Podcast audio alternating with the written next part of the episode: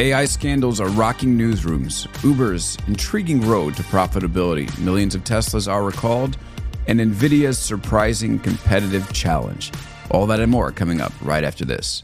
The LinkedIn Podcast Network is sponsored by TIAA. TIAA makes you a retirement promise, a promise of a guaranteed retirement paycheck for life. Learn more at TIAA.org backslash promises pay off. Welcome to Big Technology Podcast Friday edition, where we break down the news in our traditional cool headed and nuanced format.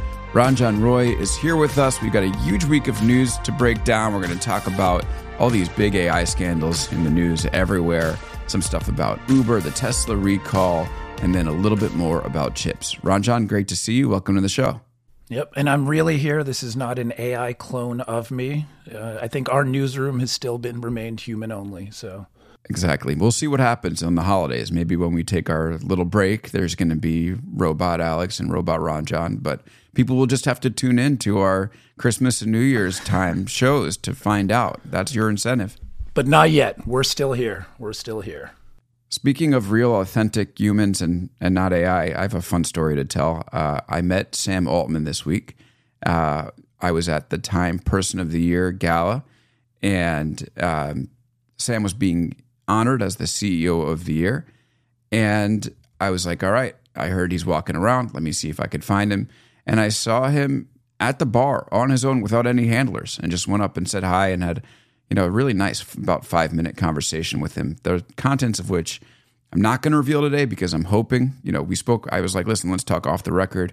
I got some questions for you. And my hope is that he'll come on the show at, at some point. But it was very interesting getting a chance to meet him right after all this stuff happened. But you were at the Time Person of the Year gala and you did not meet Taylor Swift? So Taylor did not show, but Sam did. Really? Wait, Taylor Swift is so big, she won Time Person of the Year and did not show up at the gala. Not only that, she was apparently walking around New York City at the time and yeah. didn't come into the plaza. Meanwhile, and by the way, I'm just going to, this is how dedicated I am to the Big Technology Podcast crew. If you have Sam standing on one side of the room and Taylor on the other, I'm going to Sam for you guys. And he did speak, actually. He did speak. For you, our listeners. For you, our listeners. Give up Taylor Swift. I would. Sam Altman. No doubt about it. And there were some interesting things that he said on stage because he spoke on stage. And they asked him what happened at OpenAI. And he said this really interesting thing. As we get closer to superintelligence, everybody involved gets more stressed and more anxious. And we realize the stakes are higher and higher. So, like, he said that he prefaced that to say like to be a little empathetic in the beginning, but clearly he's kind of winking at the idea that there was something safety or some super intelligence related thing that freaked people out. Q Star, we still there. There's more to that story. I'm sure that's going to come out. He also spoke about OpenAI governance, and this was uh, interesting. He said so. They asked him about the governance there, and they and he said uh, we have to make changes. We always said that we didn't want AGI to be controlled by a small set of people. We wanted it to be democratized, and we clearly got that wrong. So I think if we don't improve our governance structure, if we don't improve the way that we interact with the world, uh, people shouldn't. We're very motivated to work on those changes. I mean, that was that was also interesting. So, I mean, they're obviously expanding the board, but it seems like you know maybe they're thinking about other changes to the governance that we still don't know. I mean, it's going to be very interesting to to see how this plays out. Yep. Wait, he's sorry. They said they had originally wanted artificial general intelligence democratized or like controlled. The control of it democratized. Okay. Huh. I did have somebody who quote tweeted or, or posted on my LinkedIn or something talking about how like the word democratized has totally been ruined. But that's not a story that we're going to tackle today. Instead, let's talk about something else that seems to be ruined, and that's the news. Uh, story after story show that newsrooms are not only embracing AI, but basically using it to plagiarize other articles or just. Um, it's it's amazing to me how many AI robot reporters there are already here at the end of 2023. Here's a story from Semafor. Um, they're one of the high, most highly trafficked financial news websites in the world is creating AI generated stories that bear an uncanny resemblance to stories published just hours earlier by, uh, earlier by competitors. Investing.com, a Tel Aviv based site owned by Joffre Capital, is a financial news and information hub that provides a mix of markets, data, and investing tips and trends. But increasingly, the site has been relying on AI to create its stories, which often appear to be thinly veiled copies of human written stories written elsewhere. I mean, this happened to me earlier in the year when I had someone rip off my work by remixing it with AI, publishing it as their own, and then showing up on the front page of Hacker News. I just thought that would be something that's sort of done by like these freelancer pirates and not by some of the most highly trafficked sites that exist. No, What's th- going th- on? This is such a tough problem because in, again, the domain value of a site like investing.com clearly is the, you know, why it receives so much traffic. It's been built up over years, but it is so easy to simply rewrite any original article in your own voice, take all the information and just rewrite it. And there's no reason that's not going to keep happening. So I feel this is a, a tough one to solve. The only thing I could think that does potentially help kind of regulate this is reputation and context that because this stuff is getting reported because people like next time you go and read on investing.com the idea that you're going to be reading an ai recycled um, article could at least denigrate the idea that you're going to be doing getting in any investing advice from it. But but this is tough because this is going to keep going. There's what's to stop this Correct. And it's only going to get better and better, right? So we'll see these models improve. There'll be less hallucination. And then right now, like it seems somewhat easy to suss out, but in the future, might not be that easy. Yeah, and th- this is where um, I've thought a lot about this. Like the having, I hate the word personal brand, but I think the personal branding of specific journalists it becomes that much more important. And I feel the New York Times has been like on the, and I mean others as well, Semafor as well, like really leading on this kind of thing because at a certain point, the it becomes less about the content and more about the voice and knowledge and trust of a specific person or voice. And otherwise, yeah, the from a pure content standpoint, so much of it is going to be recycled or unidentifiable that uh, that it has to become that level of trust. By the way, it's a good moment to give you a, a shout out because I've been using a bot that you uh, recommended, Claude, the Anthropic bot. I didn't realize when when you mentioned it that you could just upload documents and then have it do things with them. And it's it's really fantastic, Ranjan. It's really amazing. I mean, it kind of makes me nervous what's going to happen to information, but this bot is is pretty damn good. Well, yeah, that, this is where I mean commoditization across all these different products. You see it. That ChatGPT, Claude from Anthropic, is just as good. It can even I think it's better now, in some cases. Yeah, now it's on par in terms of originally Claude could basically ingest an entire book's worth of content based on its token limit. Um, now ChatGPT or GPT four kind of matched it, but yeah, all these things. Maybe Bard Bard'll start to get there, uh, maybe. But uh, yeah, I think like seeing how good and how fast more and more of these uh, chatbots are, it's it's it's good. It's something to see. So I uh, signed up to Claude Pro, so I'm now using the juiced up version, and I like um, pasted my entire article about Nvidia in there today before I hit publish, and just had it play with different iterations and basically review the writing and the arguments and even the lead. The lead is uh, it's about to get hot in Nvidia's kitchen, and I was like, does this sound right? And then I said to Claude, hey, listen. Um, can you just rewrite this entire article as a cooking article with NVIDIA metaphors as opposed to an NVIDIA article with cooking metaphors? And it did a freaking fantastic job. Like it was one of the more amusing things I've done with technology this year. Wait, have you, have, do you have access to Grok yet? Grok is available if you use the $16 a month Twitter Blue. And I'm not willing to uh, go that far. I'm at No, $8 a month. I'm not paying a cent more. So I'll wait until it rolls out to us mid level Twitter Bluers. Twitter Twitter Bluers, yep. X Blue. Is it even called X Blue? Now it's called X Premium. I have not paid attention to that in a while, but wait, actually, yeah. So it is X Premium now. I think so. Okay. And there's Premium Plus. Obviously, the branding is really going well over there. But okay, getting back to our topic, though, I know we've gone astray.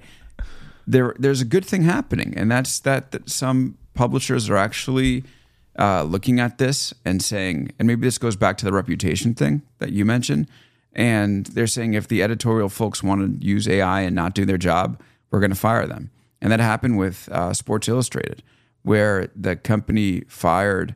Uh, a number, okay, two top exec. Okay, so the company that owns Sports Illustrated is from Futurism, the Arena Group. It fired two top executives. It said that their departures had nothing to do with the fact that potentially the company had fake personas writing AI stories.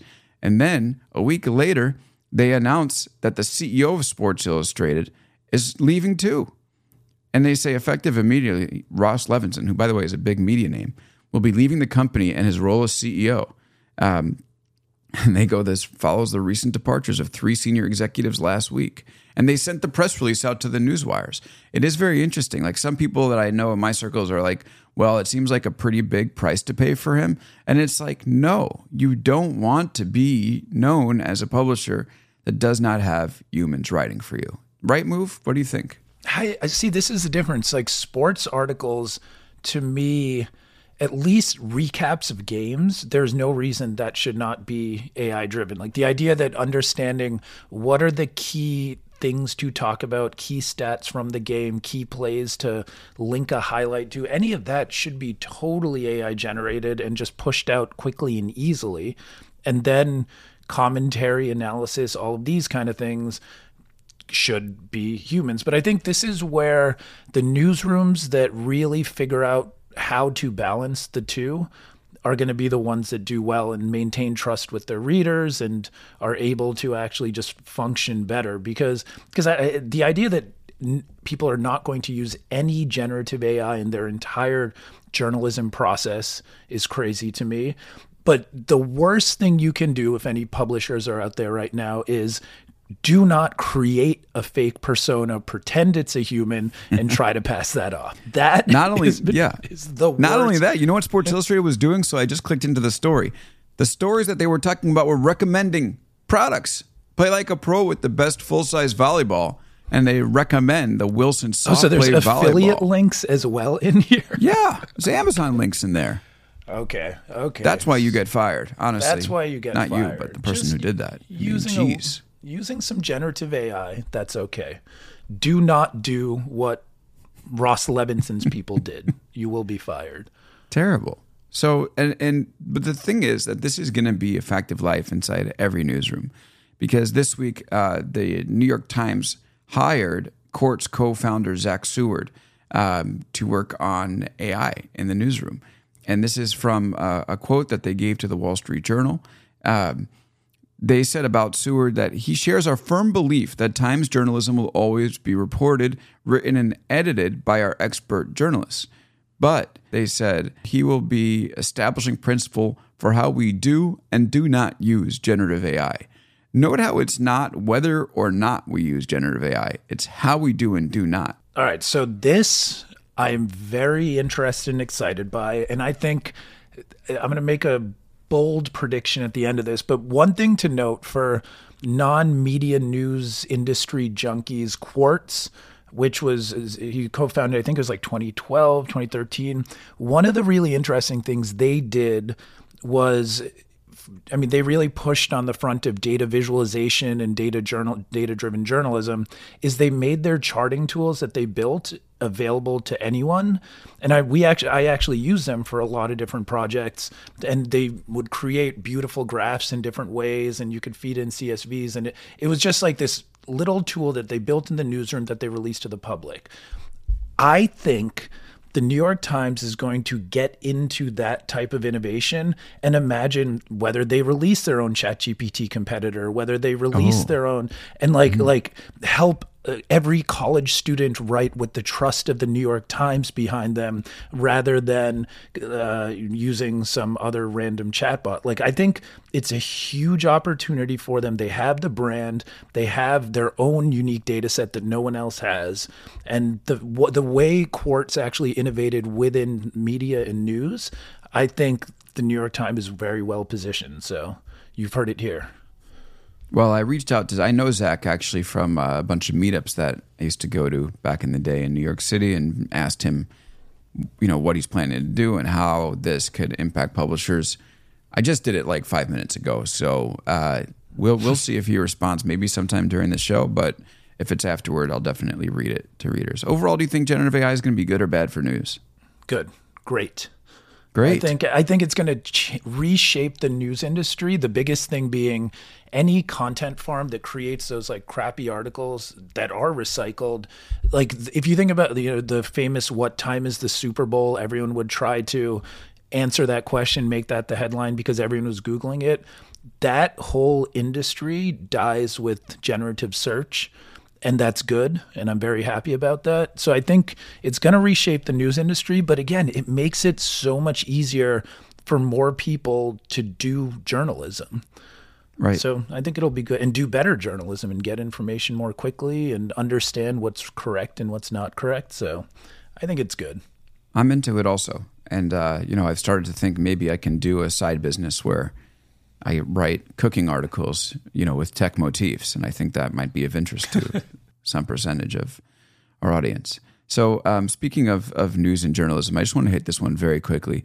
So, The Verge did a series of of stories about how Twitter's dead, and look, I'm going to say personally, I don't think Twitter's dead. The numbers are definitely off, uh, but it's not dead. It felt pretty vibrant actually during the Sam Altman moment, and the argument is that that Nilay Patel made, and uh, I think Nilay is very good, and I, and I like his writing. Um, he made this argument that Twitter broke the news. And let me just read a bit. He says, Step back now and you can see exactly how destructive the situation was for journalism. Reporters around the world provided Twitter with real time news and commentary for free, increasingly learning to shape stories for the algorithm instead of their actual readers. Meanwhile, the media companies they worked for faced an exodus of their bigger advertising clients to social platforms with better, more integrated ad products, a direct connection to audience, and no pesky editorial ethics policies. Look, I, I don't think that Twitter's had an altogether good uh, impact on news. Uh, in fact, I think it's probably been negative. I think that the idea that people write for algorithms is is true and bad, but I, I wouldn't go as far as to say that it, it broke the news. And I think that like the amount of different stories that you can find as a journalist there, the amount of different people you can connect with there, the amount of ideas you can expose to there, you can get exposed to there, can be good as long as you find a way to not sort of be drawn in by the sort of pull negative pull of the site that can play to play to outrage and um, sort of rage baiting that a lot of Twitter and news became. Although it seems like those the rage baiting era of news is is uh, maybe not coming to an end, but less prominent than it was in the middle of the last decade. What do you think, Ranjan? Well, on the last point, we have not entered the election 2024 cycle in full swing. So I think rage baiting might be making a comeback. But to me, one of the biggest issues around how Twitter broke the news is how, even among very established, credible news organizations, suddenly you started seeing the same people who were really good at Twitter being sourced as experts for every single possible story. And it kind of like, again, made the overall news world smaller because everyone was looking at the same thing, listening. You saw this especially during COVID. It was the same few viral doctors like uh, doctors that went viral uh, that were cited oh in goodness, absolutely yeah. everything. So, so I think that to me, getting journalists to break out of that and going back to like finding sources who are experts and not necessarily the Twitter famous ones, that I think is the most important thing. I mean, this is why I like LinkedIn, but I, that's a story for another day. why don't we take a break? We have so many more stories to cover, including Uber's business, the, the way that it's been able to achieve profitability. We also have Tesla's recall, the Epic win, and NVIDIA. Oh man, a lot. Okay, we'll be back right after this. The LinkedIn Podcast Network is sponsored by TIAA. In the last 100 years, we've seen financial markets swing, new currencies come and go, decades of savings lost in days, all showing that a retirement plan without a guarantee, quite simply, isn't enough. So, more than a retirement plan, TIAA makes you a retirement promise a promise of a guaranteed retirement paycheck for life a promise that pays off. Learn more at TIAA.org backslash promises pay off. From the minds of visionaries to the desks of disruptors. I'm Lars Schmidt, host of the Redefining Work podcast. Join me each week as we explore the new world of work through the lens of those shaping it CEOs, HR leaders, investors, and more. Be a part of the conversation that changes everything. Subscribe to Redefining Work today. And we're back here on Big Technology Podcast with Ranjan Roy of Margins. So, Ranjan, let's talk about Uber. Let's talk about Uber. Let's talk about Uber because for listeners, I'm pretty sure everyone has felt that Uber rides have gotten ridiculously expensive. You're not just feeling it. I took a Uber from First and 23rd in Manhattan to Midtown West, and it was $52. Um, for longtime New Yorkers, like the prices have gotten insane. And basically, there's this really good analysis in Forbes from the Columbia professor Len Sherman around how Uber they're doing it all. D- d- uh, I can never say his name. CEO Derek Khosrowshahi. Khosrowshahi. He uh, has raised prices on consumers, lowered driver pay, which has actually made Uber a profitable, if not profitable, at least cash flow positive business after Uber for years was losing billions of dollars. And basically, this is a thing that, especially from the anti monopoly side, there was, the worry was always Uber, the their pitch and the pitch of the DoorDashes of the world and so many others was, you know, completely dominate the market by undercutting on price and then you raise prices and that's what's happening and they're doing it on both sides of the marketplace to consumers and to drivers because even driver pay is more opaque but it's been uh, the, there's analysis from Yipit Data that showed that Uber's take rate has increased to 40%. That was up from 34% before. And the way they did it is they changed one of the big things they did a couple of years ago is for drivers to accept a ride they mm-hmm. now get an upfront price, whereas in the past the price was calculated as the ride took place, and that yeah. upfront price is done. It's it's given to them by an opaque algorithm. So basically, it just kind of turns into this race to the bottom that's gamified for the drivers, and overall, everyone is miserable. But at least finally, Uber has learned that it can turn a profit. Exactly, and uh, it it is it's kind of crazy. It almost seemed like this is always what it was going to come to for Uber to become profitable. Like there was only so much it could squeeze riders, and it be, because it would lose demand to Lyft, and like the driver pay was the place where it was going to get those margins, or it was going to be unprofitable forever. And you know, it's sort of the not to use a car cliche, but it's the rubber meeting the road here, and it's a pretty unfortunate turn of events, especially as people have made Uber their number one job. But and the, if you think about it, it was done as Lyft was already basically getting decimated. Like, mm-hmm. like, and it was. I mean, I mean, from like a pure business case study standpoint, it's been masterful. But from a societal and consumer standpoint, it's just it's troubling because it, this this is this is the exact when we all talk about monopoly. This is it. This is it. It's that you know, we're 13 years later since Uber was launched, and finally now you're seeing what it always should have cost from the beginning. But if it cost that at the beginning, then no one would have taken it. Yeah, it is interesting asking drivers like what they're getting paid when you know the fare that you're making. And I've had a moment where a driver's like, "Hey, what did you pay for that? Why didn't you pay me in cash? And I'll take like five dollars off." Have you had yeah, a moment like that? Yeah, yeah. So that's interesting you say that because I had never had that brought up by a driver. And mm-hmm. then I think it was like a year or two ago that it started happening more and more where they would they would initiate that conversation with you. And mm-hmm. it makes sense now that you learn about this upfront pricing change and that it becomes algorithmic and it becomes more confusing. And in that confusion, they can pay them less. So yeah, that has and yeah, I mean, happened. so let me ask you this though: Don't you think that this gives Lyft an opportunity now? because Lyft can, you know, sort of pay more and win yeah, more drivers the, over. This is the problem with marketplaces and a dominant player is that without the rider demand, you're not going to get drivers on the platform.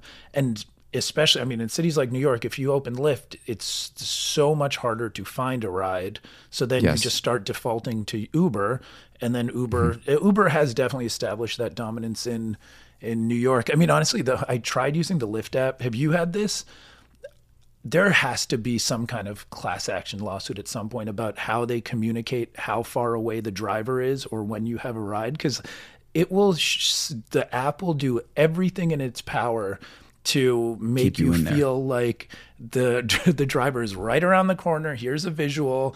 We're finding a driver, and then suddenly delay after delay, change after change. Yes, I've had that. It's a problem. It's a problem. It's a problem. So- but they have a monopoly. So Exactly. Well, shout out to first of all Len Sherman, who is a big technology podcast listener, who wrote that story in Forbes, and uh, and our friend Sergio from the uh, the Ride Hail Guy podcast, Sergio Avedian, who uh, made sure that I saw this story and has been also been texting me about the uh, the fact that Cruise just cut twenty four percent of its workforce.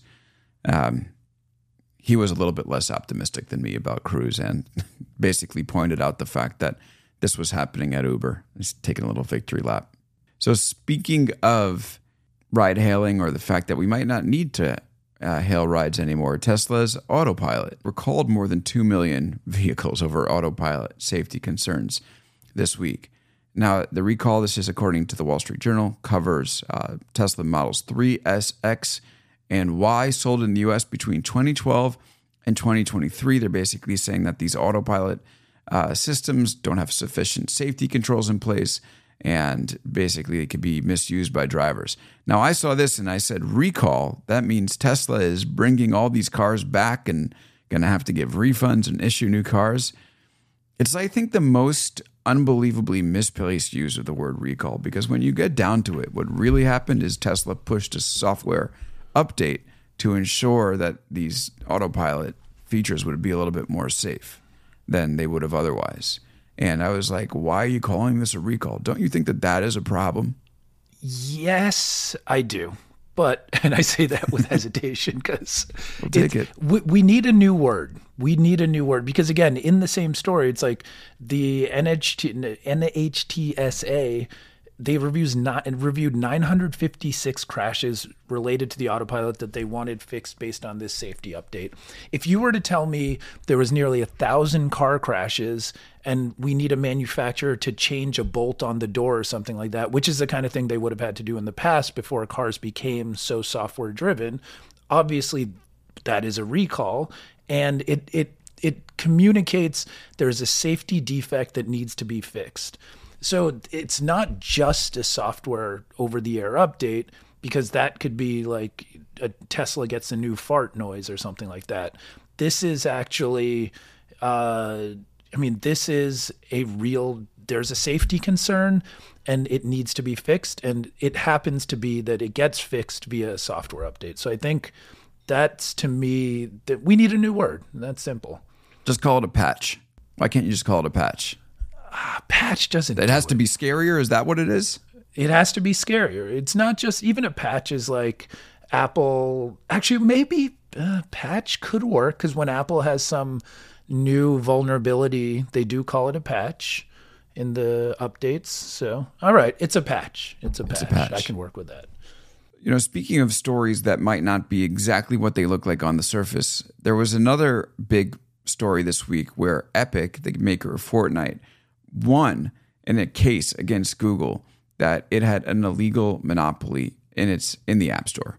So this is something that Epic had been pushing against Apple, against Google. It kind of won a tiny little part of its case against Apple, but it won on every count against Google. There was a jury this time.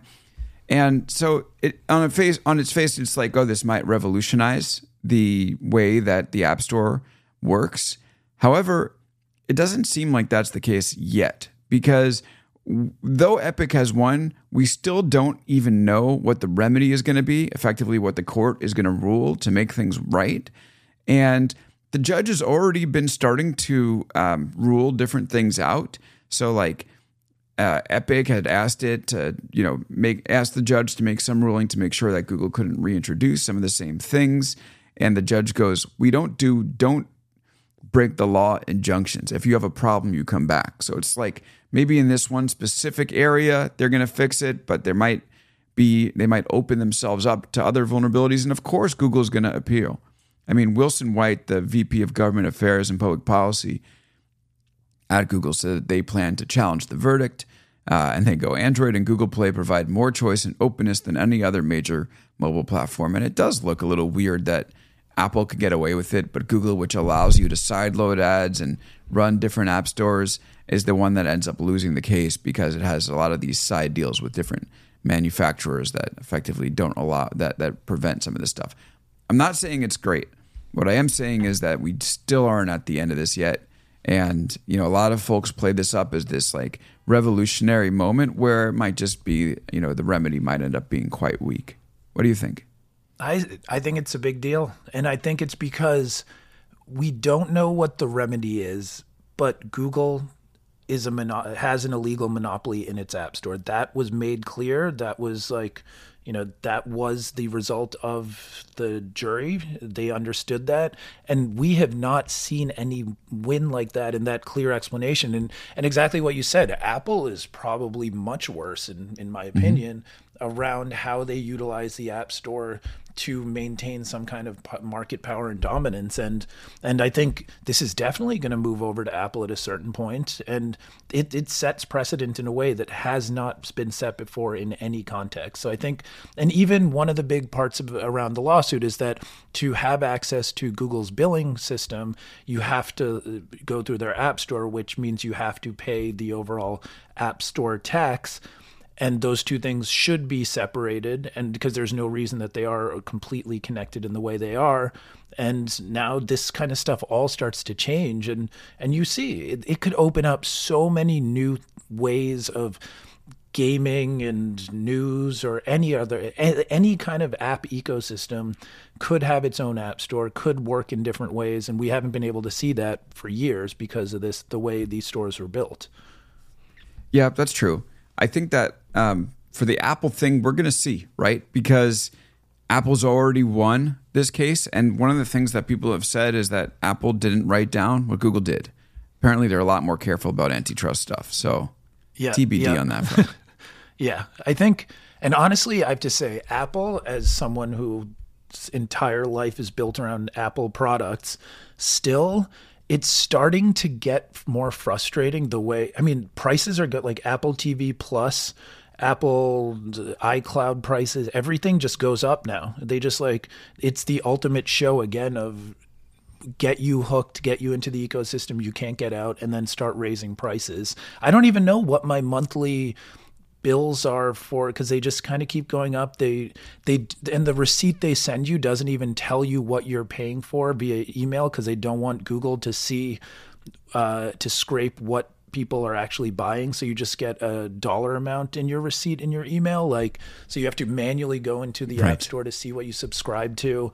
I think i'm getting a little more frustrated with apple in terms of the holds they have over me. Just don't raise your prices. That's a lot all. of this, it kind of reminds me of this timeshare presentation I saw. Did I tell you I did this timeshare presentation in Vegas no. when I was out there?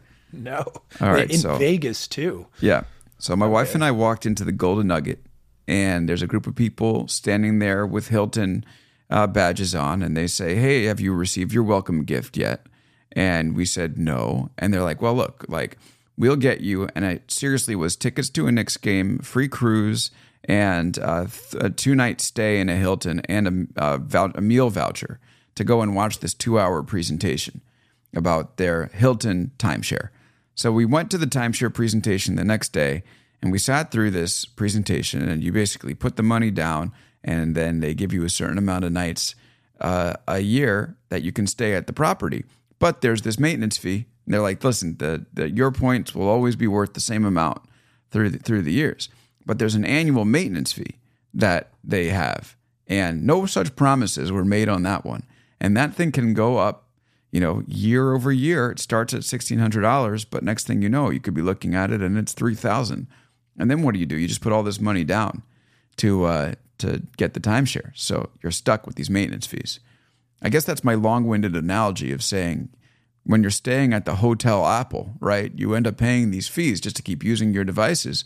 And those fees, you paid your whatever it was for your iPhone 15 or something, but those fees keep going up.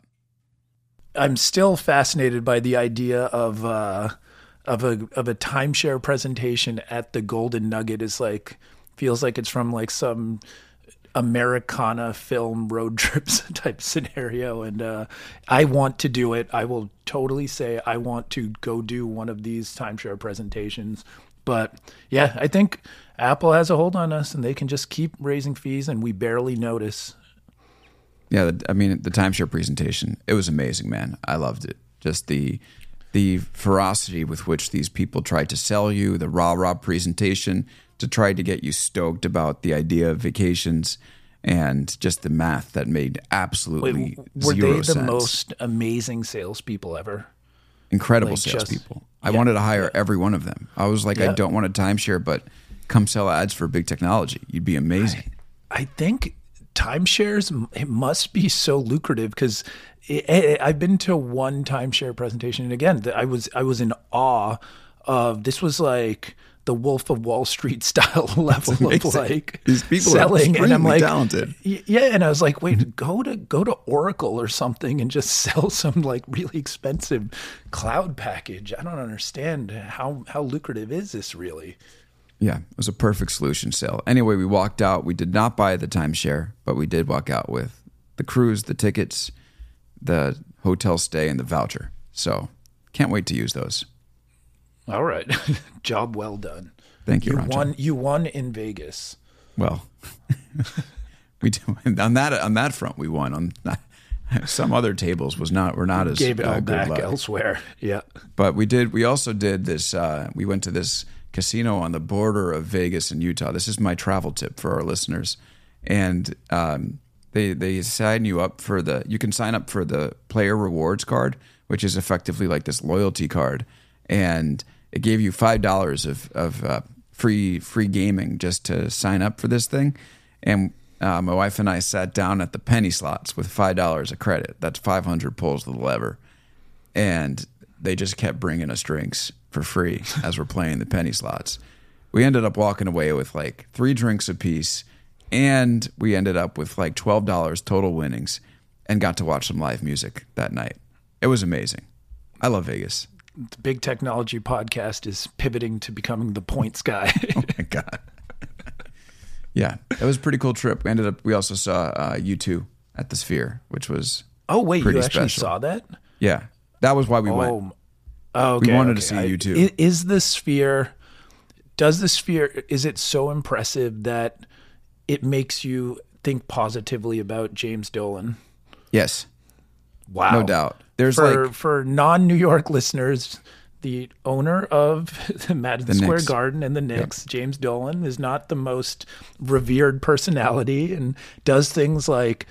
I think it was like via facial recognition, not allowing enemies of his into Madison Square Garden, does stuff like that. But then the Sphere in Vegas is, uh, my God, the the videos and stuff I've seen of that, it it looks like it's, it's just it's something you've never seen before, right?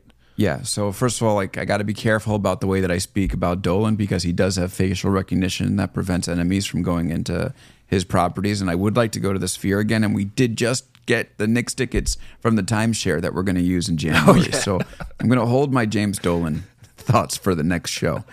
But Ranjan, I have to tell you that this this Sphere is is pretty special, especially like the last half hour of the show where like the visuals are out of control cool. And I think my biggest regret is like not walking into that uh, venue with some sort of hallucinogen in, hallucinogen in my system. So maybe next time. travel tips from Alex. None of this was on the agenda, by the way, folks. So this is all bonus content. Okay, let's round the corner and talk about NVIDIA. Um, so NVIDIA, of course, is the big chip maker that's been powering the AI revolution, and um, it's basically its H100 chips are the thing that you use to train your AI models on. I have a story about it in big technology, but before we talk about the competitive uh, uh, areas that NVIDIA might be might be uh, trying to or have, having to to deal with in the future. There's an amazing story. So this stock has gone up. I think this is Business Insider. The stock has gone up by twelve thousand percent over the past five years, and 230 something percent this year. Its market cap went from in the 300 billion range to 1.19 trillion as of today. And what's that doing? It's making Nvidia's mid-level employees and longtime employees so rich that they're kind of not even trying on the job, and they're they're almost like half retired. Um, this is from the story. Many NVIDIA employees have become incredibly rich after the company's stock rose. Uh, one unexpected byproduct of that success has been the growing tension between, between employees, where some staffers feel the old timers are simply not pulling their weight. And it's possible that the newly minted stock rich millionaires at NVIDIA are less motivated to work hard. The brewing discord among NVIDIA's corporate ranks uh, could one day become a serious risk as the company faces intensifying regulatory pressure and competition from rival chip makers AMD and Intel, as well, as well as other big firms like Amazon and Microsoft. so the CEO basically had to write a letter that's like, do your damn job to these employees. I mean, it's one of those wild, secondary, not thought of risks that as your stock goes so high that your employees might be like already like thinking about what to do with the money I'm curious what you think, Ranjan. Like, um, this almost has kind of like a meme stock feel to it. Some of our early discussions in 2022, when like, what does a CFO do when the story, when the stock rises by like 500% in a week? Like, maybe that's a similar thing with NVIDIA and its employee base and these, you know, quote unquote half retirements. Yeah, I think, well, always question number one in these situations is who is actually selling because I know, like, especially during the meme stock craze, like, I know people who worked at some of those companies, even, and some of them sold near the top and their life is forever changed. And then mm-hmm. some of them held and it lost 90 plus percent of what they thought they would be worth. So I think, uh, even in an Nvidia, like where is this going to end up? Is it on the AI hype cycle? It's up a lot, but are people selling and those do who do sell do they stay motivated? I think eh, it is eh, every big company again like somehow an apple stays motivated enough to be able to extract so much value and money out of each and every single one of us. Um, so some of these companies, you can see the ones that somehow have figured out how to keep people motivated. But yeah, I think this is something any company whose stock goes up that much, it it introduces a whole new set of challenges. I'm not going to call them problems for them. Yeah, I mean they're not problems yet, but they might be. But I'm sure they'll find motivated people, like they have the money uh, to to hire motivated people and distribute it to them. It is interesting. Like, would you sell if you had Nvidia stock? Like, would would you be selling now? Ah, it's such a tough one because like you think about like if you're an Apple employee at any number of times in the last 12, 14 years, it would have made sense likely to sell. Obviously, if you need like are buying a house or something, then you're going to sell, but like sell some. But but yeah, it's tough because but you're also living amidst one of the great hype cycles, and you happen to be at the exact company at the exact middle of it. So chances that it's actually going to realize the value people are ascribing to it and are still not certain. So, yeah, I think I would sell. Yeah, at a certain point, it doesn't make sense to have so much of your wealth in one company. However, you do, you know, potentially miss a lot of the upside. You sold at the beginning of this year. If you were at NVIDIA, you're like, oh, this company's worth $380 billion. You look up and it's now worth a trillion. So, yep the greatest lesson though I ever learned was uh, when I was in trading was you can never allow yourself to stress about the money you didn't make. Only right. look at the money you did make, mm-hmm. and and because it, it the second you start thinking, and everyone goes there, your mind always goes there, but everyone who does who focuses too much on I could have made X, I could have made Y, when you did already actually make some money or good money, uh, then you know then it just makes you a much worse investor. Exactly. You can't play the FOMO fears. No, no FOMO. So another thing Nvidia does have that is a challenge is the fact that so many companies are now competing with it. We might have mentioned it last week, but Google Gemini was trained entirely on Google's TPUs, not Nvidia chips. You also have Amazon uh, getting involved. Anthropic is going to train its models on Amazon AWS chips, and Microsoft is powering some of its AI services on its own chips. And then we had Intel CEO Pat Gelsinger on this week talking about how they're making moves. This week they introduced this Gaudi 3 chip that they say is competitive with the NVIDIA H100, and AMD made a similar announcement last week. Um, are, are you know? I'm curious what you think, and I have much more about this on Big Technology. So if you go to bigtechnology.com, you can read more about it. But Ranjan, just very high level, you know, is is Nvidia going to have this, um, you know, lead forever, or where's where's where's this going to lead effectively? No, I, I think AMD and Intel and even big technology companies internally. Yeah, I think there's going to be competition and it's good and it's exciting. And I think on the hardware front, we're certainly seeing it on the software front. You using Claude, uh, you know, like in it and it's good. I think this is that's actually to me one of the most exciting parts of this is it feels like not only is this the whole generative AI space, not only is it something that genuinely has a ton of potential for use cases, for businesses, for consumers, but it also just feels like it's the most competitive space in a long time. And like, I don't think it's necessarily all the Amazons and Microsofts mm-hmm. and stuff are going to own it. I think, or Nvidia's has a guaranteed seat at, on the throne. I think we have no idea how this plays out in the next five years, and that's fun. That's right. And I'll, I'll just like cite another good one from Chamath, who's been on a roll lately. Uh, Chamath Palihapitiya, the VC from Social uh, Capital, he said, uh, and, and former you know SPAC god, uh, he said the great LLM wars will be written about as one of the most important deflationary cycles in the history of technology. And I think that's spot on. The moment of commoditization where our prices come down everywhere and everything sort of evens out is definitely taking place right now. I think so. Again, I, I think I will agree with Chamath on this one. Wow, we got two weeks in a row of Ranjan two and weeks in a row coming together. Agree with Chamath. Yep. This is big. All right, Ranjan, thanks so much. Uh, we're we're going to see you next time on uh, December 29th. So have a nice uh, holiday break uh, for for now. And we'll talk. Uh, let's then. talk about what's going to happen next year. I'll see you in a yeah. couple weeks. We, yeah, we have some great stuff on tap for folks. And even though we are about to go into the holidays, we have some great shows coming up for you over the next few weeks. Uh, Casey Newton's going to be on to do some predictions with me about 2024. Meredith Whittaker, the CEO of uh, Signal, is going to come on to talk about the state of AI. Um, we also have a report about the war in Ukraine and the different technology that Palantir and Clearview AI are using. And then uh, next week, I'm sitting down with Ryan Petersen, actually, the CEO of Flexport. So we're going to talk a little bit about what happened in his leadership, Do and what the future of that company is looking like. That will be our first show of the new year. Thanks again for listening. Thanks for being here, Ranjan. Um, always great to have you all here. And we'll see you next time on Big Technology Podcast.